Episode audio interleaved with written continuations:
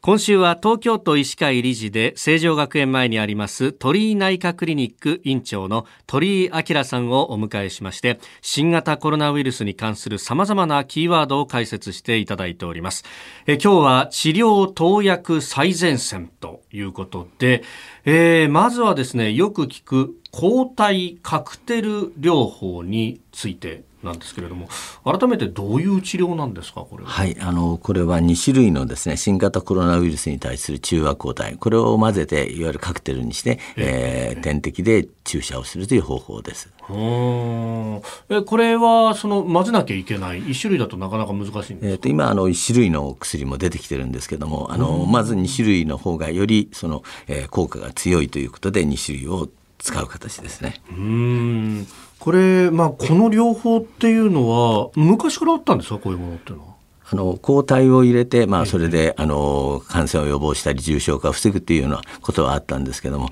今回はその抗体が、えー、合成した抗体なんですね、あの遺伝子の色ので。でそれが新しい点になると思います。でモノクローナル抗体といって、まああのえー、ウイルスのスパイクタンパクのところにあの特に、えー、きちんと効くような形の抗体になります。うん。これは症状としては軽い人に入れるべきものなんですか？重い人に、はい、あの重症化予防のための薬ですので、はい、基本的には軽症あるいは中等症1、まあ、酸素吸入を必要としない方に対して、えー、使うような形になります。うんでこれどうなんですか？金額が結構高いんじゃないかみたいなことも言われたりしますが。そうですね。このあの先ほど言ったまあ新しい方法のこのモノクロナル抗体合成してますので、はい、えー、と一般的な例えばリウマチなんかに使うモノクロナル抗体の薬はですね大体あの、えー、まあ一つが7万前後なんですね。かなりまあ高額になります。ですから、1回ですね。あの、ですから、まあこの薬はまだあの、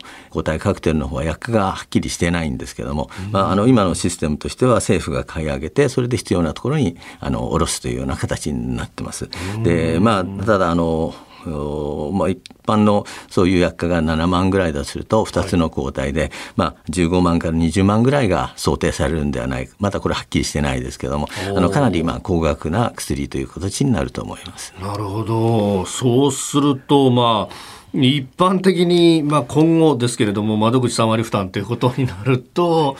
まあそうですよね、まあ、今2類という分類になってますので、うん。公費で負担されてますけども今後それがどういうふうに、えー、変わっていくか。またあの今はあの国が買い上げて無償で提供する、まあ、特例承認になってますけどもあの実際にはこれが市場に出た場合どうなるかは、まあ、今後の問題になると思います。なるほど。そうか。金額の問題だけじゃなくて承認プロセスとかも含めて。はいそうですね、はい、でこれどうですか？飲み薬だとかっていうのは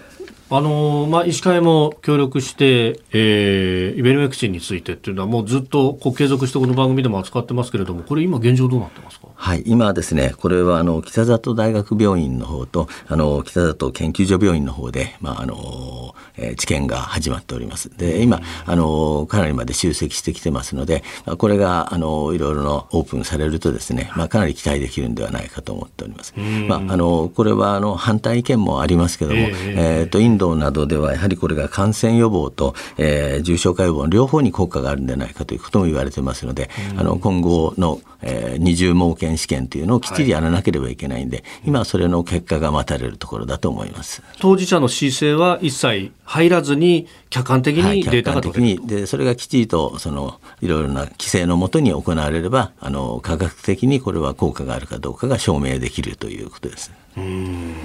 まあ本当その結果をだからガヤはガヤガヤ言うっていうよりは冷静にまずそれを待ってでその上でもうここでコロナに対してのいろんな薬が出てくればいろんな選択肢ができるっていうわけですもんね。はい。まああのイベルメクチンの場合非常に安くて済みますというか手に入りやすいということがありますので、あのこれは、えー、きちりとしたあのそういうような臨床治験を行ってですね、えー、効果をきちりと確認することが今後必要じゃないかと思っております。えー、鳥居内科クリニック院長鳥居明さんにお話を伺っております。先生明日もよろしくお願いします。よろしくお願いいたします。